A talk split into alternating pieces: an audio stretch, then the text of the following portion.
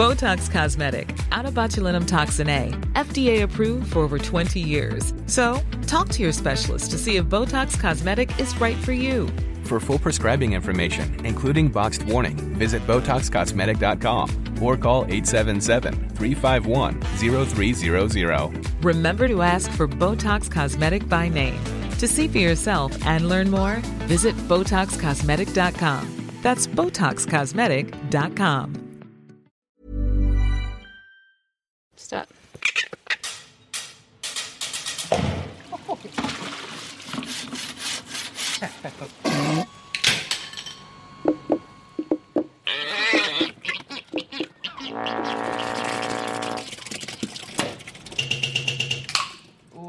Ngā nui and welcome to Our Changing World. Ko Alison Ballance aho. Later on, William Ray introduces us to the power of fossil pollen for telling us about lost worlds. But first, I'm off to Scion to find out about biocontrol and the science of introducing one exotic species to control another unwanted species. Entomologists Tony Withers and Andrew Pugh are my guides, and we're off to a very secure building. Tony, can you tell me where we are and why you're rummaging in the freezer? We're in Scion's Rotorua Insect Containment Facility. And to let you in here, Alison, we have to dress you from top to toe. With clothes that you have in the freezer? Yes, protective clothing, which we then freeze on our way back out, just in case something's crawled onto you. Righty ho. If you'd just like to make yourself comfortable and pull on your booties over your shoes and pop on these overalls, then we'll be good to go on the inside. Oh, Jesus. And yes, frozen Tyvek overalls are cold to put on. But once we're all looking quite glamorous in our ballooning white overalls, we can proceed. So, Alison, this is the inner sanctum, we call it fondly, from which our six containment rooms open off. So, behind each locked door is a different type of organism, and most of them have to have some type of containment according to whether they're new to New Zealand or we're examining them with a new to New Zealand organism. Into the airlock. So there really is an airlock. hmm absolutely, yeah. It's to keep negative pressure so any organisms can't can't escape, and one door open at a time. Oh. So, what is going on in this room? What's been going on in here over the last few years has been host specificity testing of a parasitoid from Tasmania called Eadya daenikeri. And we've been evaluating this parasitoid as to find out whether it would be safe to introduce into New Zealand for attacking the larvae of the eucalyptus tortoise beetle. So, tell me about the eucalyptus tortoise beetle. It's obviously something we don't want. Yes, but it's been here for quite some time. It's one of the largest of the tortoise beetles, and they've all evolved to eat eucalyptus trees back in Australia. And because of the history of trade of logs and trees between Australia and New Zealand, they quite quickly made themselves at home here. Not every eucalypt is eaten by the tortoise beetle, but a lot of the ones that are really good and important for our pulp and paper industry and our solid wood industry, and now also a growing industry for growing ground durable poles. And the eucalyptus tortoise beetle just loves the leaves of all those species, and we really need something better to try and knock its population back. So, what does it end up doing defoliating the trees? Yes, it does. The larvae and the adults defoliate the leaves. So, between two generations each year, one in the spring and one in the summer, they can do a lot of damage. So, tell me about the, the thing of biocontrol. So, you're looking to introduce something else that's like a natural enemy. That's correct. Yep, we went back to Tasmania and had a good look at the tortoise beetles over there and looked at all the natural enemies that were attacking it. And we've already got now in New Zealand two little parasitoids that attack the egg stage, and they're doing pretty well, really. They're doing the best that they can, but there's none of the agents that attack the larvae have made it to New Zealand, so we needed to purposely introduce one of those. So, when were the egg control agents introduced? In the 80s. And when did you start this project? Looking This project we started seven years ago, and a PhD student who'd been studying the leaf beetles in Tasmania um, located and learnt a lot more about this parasitoid called Eadya. And there's one in particular that we've been rearing here and host testing against a whole lot of chrysomelid beetles that are in New Zealand. Okay, so you're allowed to bring some into New Zealand, but that's why they're in this containment facility because you don't want them to get out at the moment. Yes, we can't let the wasp get out while we test it against the different beetles. So we brought, one at a time, we brought all our New Zealand beetles of interest into the containment facility and tested their babies against the wasp to see whether the parasitoid wasp would attack those little larvae. So, how many New Zealand species is that?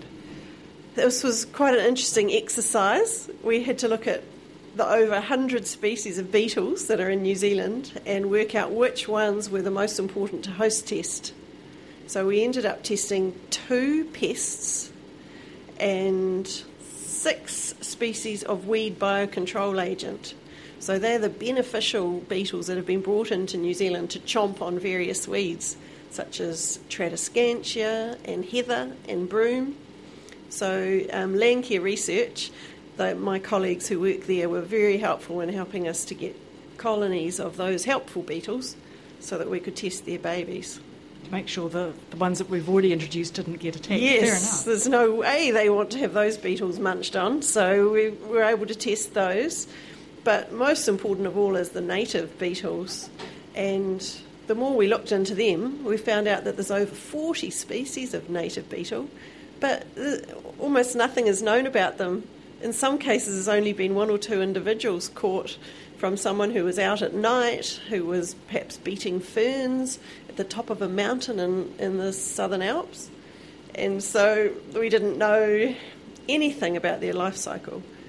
We looked at the literature around some of the biggest beetles and we decided that the best place to go to have a look to see if we could find those beetles and bring them into the laboratory was to go to the South Island and Kahurangi National Park was looked like the most interesting.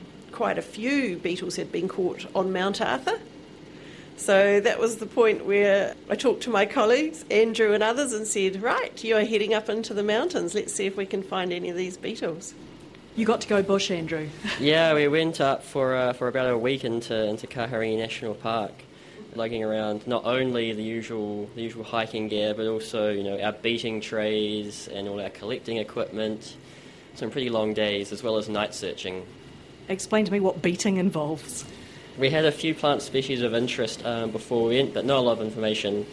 So we placed the beating sheet underneath it, and we literally whack that plant five times with, with this sturdy stick and see what falls off.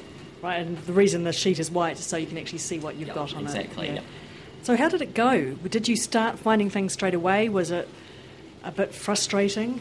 Our first day, we had a little bit of luck. We found a single larvae, but it was from a host plant, a hebe, in fact, that was not recorded at all for what we were looking at, and so we thought maybe we were actually just barking up the wrong tree with this, and, and kind of kind of ignored it actually at first, um, and carried on searching other species. But then on the third day, funnily enough, right behind the um, the Mount Arthur hut we were staying in, we hit this huge load of finding about 200 larvae in this one site. I mean, our, our permit only allows collect, to collect 20 um, from each site, so we had to, to range further and go higher and, and longer. How many were you trying to collect? What was your goal? We needed probably a good 100 and to really do any sort of meaningful host testing back here in containment. And you obviously knew what they looked like. Well, no, we didn't really. When Andrew first came across these black larvae, um, one evening I, I got a text with a picture saying, What do you think this could be? so I, I raced into the laboratory and, and showed our other colleague and said, Do you think these could possibly be one of these native chrysomelid larvae? And he said, Yes, I think they are. So then we sent a text back saying, Yes, yes, collect more, collect more. But we didn't we couldn't really be certain what they'd collected until they brought the larvae back to the lab and we were able to rear them through to adult. So you've just opened a large plastic box. Yes, this is our little colony, laboratory colony of what we discovered to be called Allocharis, near or close to Tarsalis. So does this group of beetles have a common name? We've decided to assign a common name of our own to it because the host plant is Veronica albicans, which used to be previously known to us all as Hebes. We've called it the Veronica leaf beetle. It's nothing official, that's just a working title. Yeah, that's just a term of endearment. Yeah. Then what happened? You needed to get them reproducing in the lab so that you had diff- multiple generations that you could work with. Well, I was I was actually able to work with the larvae that Andrew brought back, and we put them, as precious as they were, we immediately put them into cages with these nasty parasitoid wasps to see whether they would get attacked.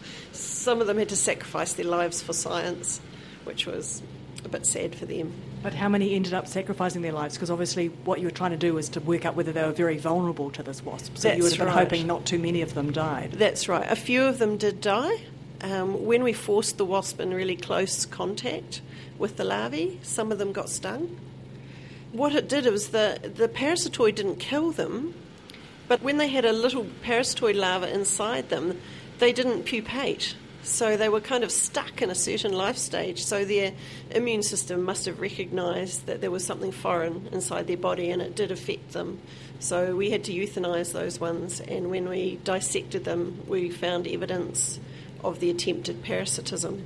So that's called not being a complete physiological host for the parasitoid, but it was disappointing that the parasitoid, some of the individuals did recognise that they were a larva that was worth having a go at stinging.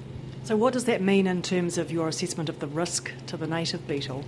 Well, because they can't rear through on the native beetle, they'll never form a population that could adapt to or like the flavour of those larvae. So the only risk would be if an odd or a stray parasitoid somehow got blown on a wind gust up into the national park and happened to blunder upon one of these larvae. The risk is low, although it's not zero. So, that was a successful test as far as you're concerned. Well, it was. I mean, getting some data that we could then present um, to the public and to eventually the Environmental Protection Authority, that was just so important. So these little larvae have ended up just being such a crucial part of our project. So, you don't need them for the main project anymore? No, we don't, but because they've been in this room, we can't actually let these ones out unless we applied for special permission. So, what's going to happen with them? At this stage, it's it's more of a, a keen interest in trying to work out a bit more about their biology and how they work. We put them in the fridge, seeing as they're a subalpine species, thinking that we might It's a bit colder up in the subalpine. Uh, yeah, exactly. Um, we thought we might sort of overwinter them and get them to, to have a little have a little snooze over winter, and then maybe bring them out in the summer and see if we could breed them. But what actually happened is within a few weeks, they started laying some eggs, and so we got even more offspring that we, we didn't really anticipate. Do you have any of those wasps I can have a quick look at? The only live parasitoids that we have at this time of year, because we're here in the winter, is they're all safely in their little pupal cocoons. These wasps, you pulled one out with tweezers. They're about fingernail size. They're black. We call it medium size, but it's it's quite a decent size parasitoid. It would cover your fingernail, but it's a very delicate. They are. They're very delicate, and they've got um, an orangey red head and a black body.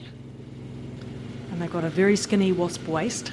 Yes, that's right. And the females have got a slender ovipositor, and when And they that's what she lays the eggs That's with. right. When she when she sees and smells a larva that she recognises as her host, she'll run up to the larva and bend her abdomen between her legs and sting the ovipositor into the larva quite quickly. But she has to maintain contact for about one second for the egg to pass down her ovipositor and into the larva, and then she pulls it out and runs away and looks for another one. So she can lay a number of eggs and a number of different larvae. Yes, she's got hundreds of eggs in her in her abdomen, all going well, and she lives for a couple of weeks.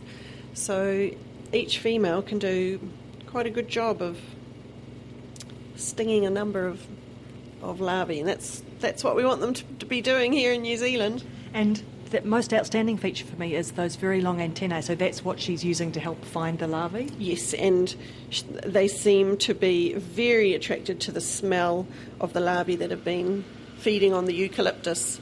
So when we put these parasitoids in with our non-target larvae, they showed almost no interest at all. Sometimes they walked over the weed biocontrol larvae and didn't even recognise that they were a larva. It was as if it was just a lump in the leaf.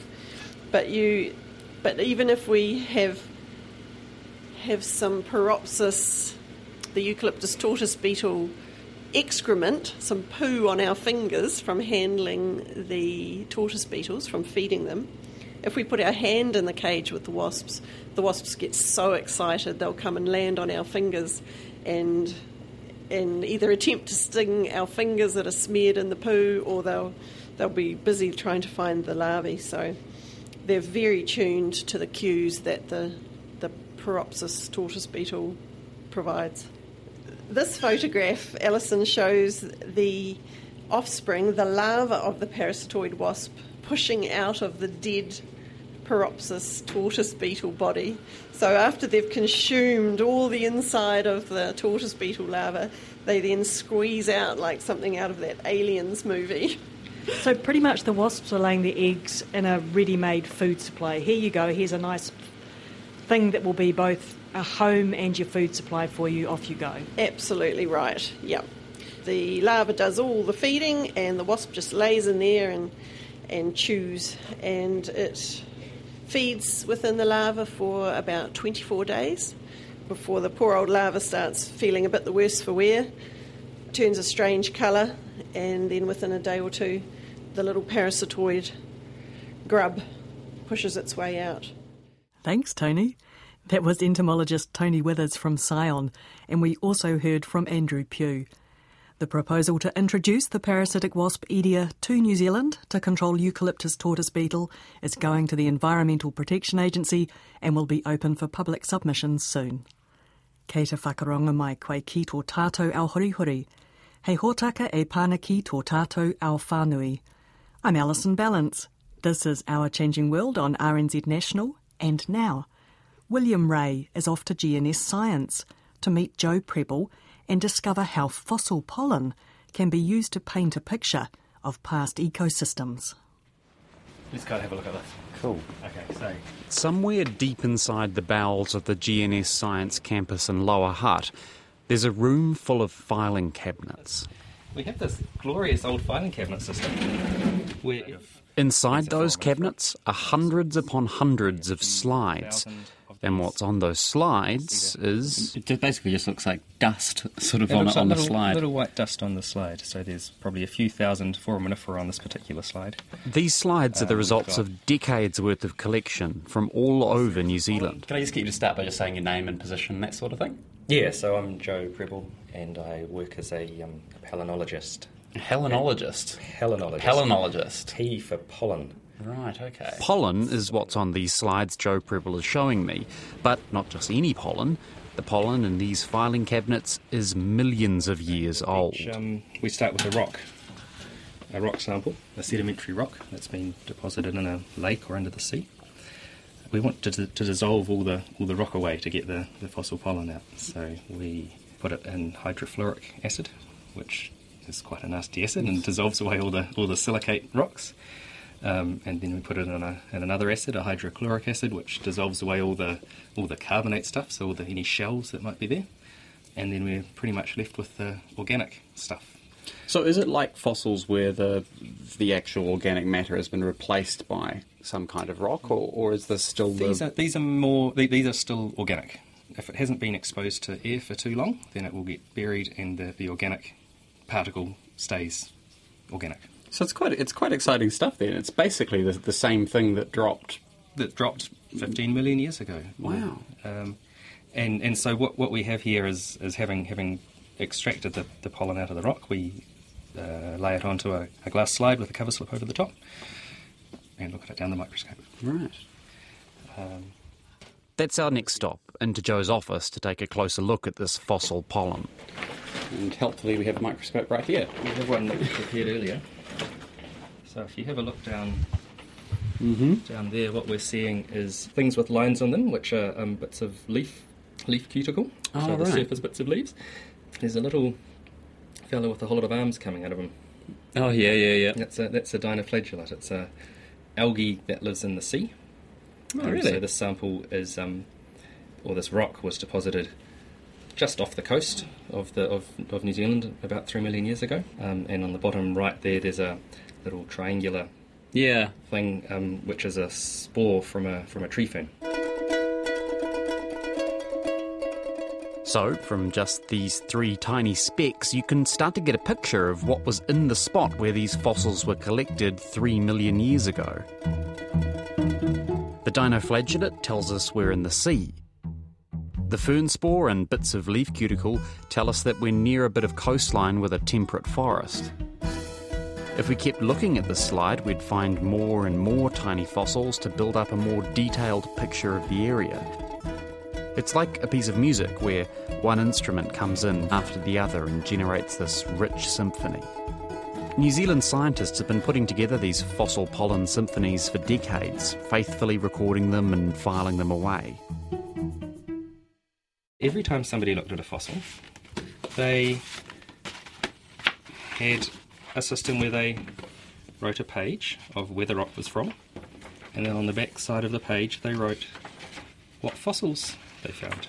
But in the last 20 years or so, we've been digitising all those, so now they're all online. That must have been a very um, long and te- tedious job. a long and tedious job, but it certainly unlocks these thousands of slides on samples in a way that they certainly wouldn't be otherwise. And so now there's a bit more than a million fossil observations that have been taken from the last 60 plus years and, and are now online for anyone to see.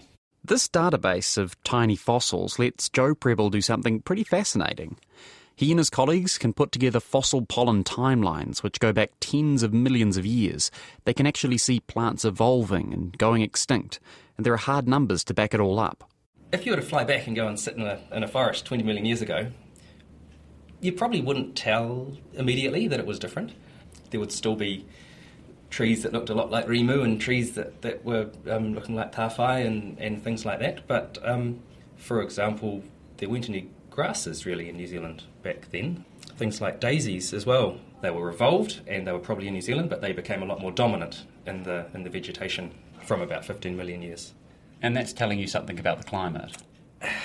so it's a difficult it's, it's an interesting interesting balance between um, what is a climate effect and what is an evolutionary effect and also there are a whole lot of tectonic effects and so um, as as the southern alps started to, to rise maybe about 10 million years or so ago that created a whole lot more um, niches where, where different plants could um, live as well And you can actually see that happening. Sort of as the Southern Alps come up, you can see the plants around them changing.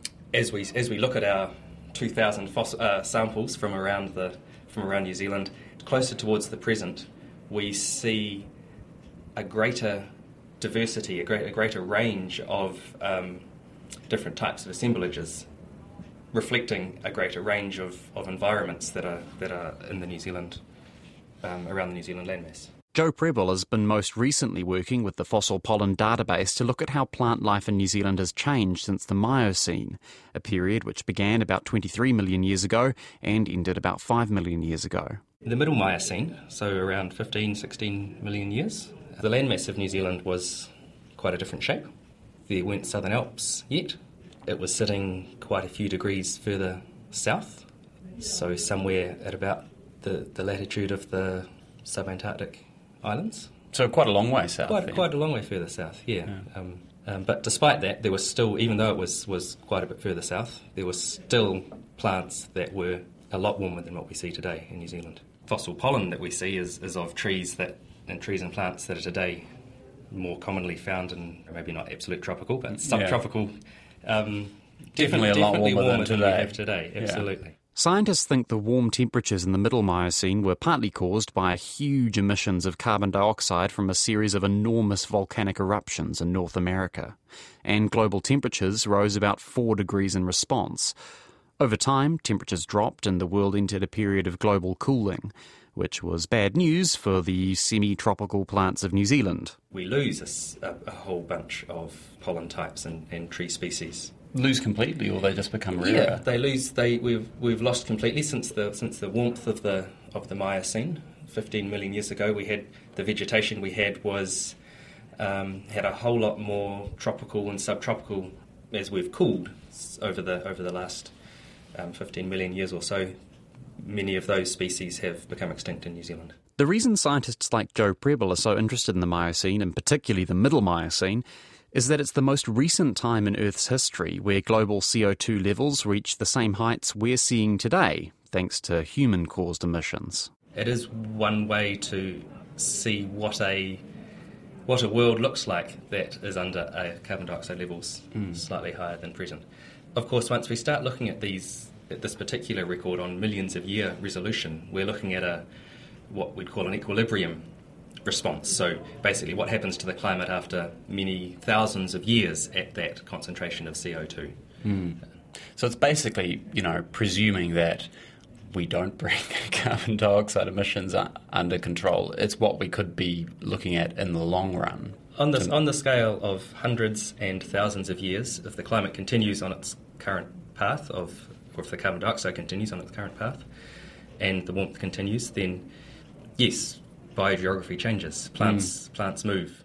Thanks, Joe. That's palynologist Joe Prebble from GNS Science. And thanks too to William Ray, who produced that story. And that's the show. Thanks for your company. To listen to these stories again or check out the written feature and photographs that go with each one, just head to our webpage rnz.co.nz slash Our Changing World. And you can always catch up with us on Facebook and Twitter, where we are RNZ Science. And of course, you can also subscribe to Our Changing World, the podcast, in all the usual places. Catch you next week, but for now it's good night from me, Alison Ballance, Mate Wā. Botox Cosmetic, out of botulinum toxin A, FDA approved for over 20 years. So, talk to your specialist to see if Botox Cosmetic is right for you. For full prescribing information, including boxed warning, visit BotoxCosmetic.com or call 877-351-0300. Remember to ask for Botox Cosmetic by name. To see for yourself and learn more, visit BotoxCosmetic.com. That's BotoxCosmetic.com.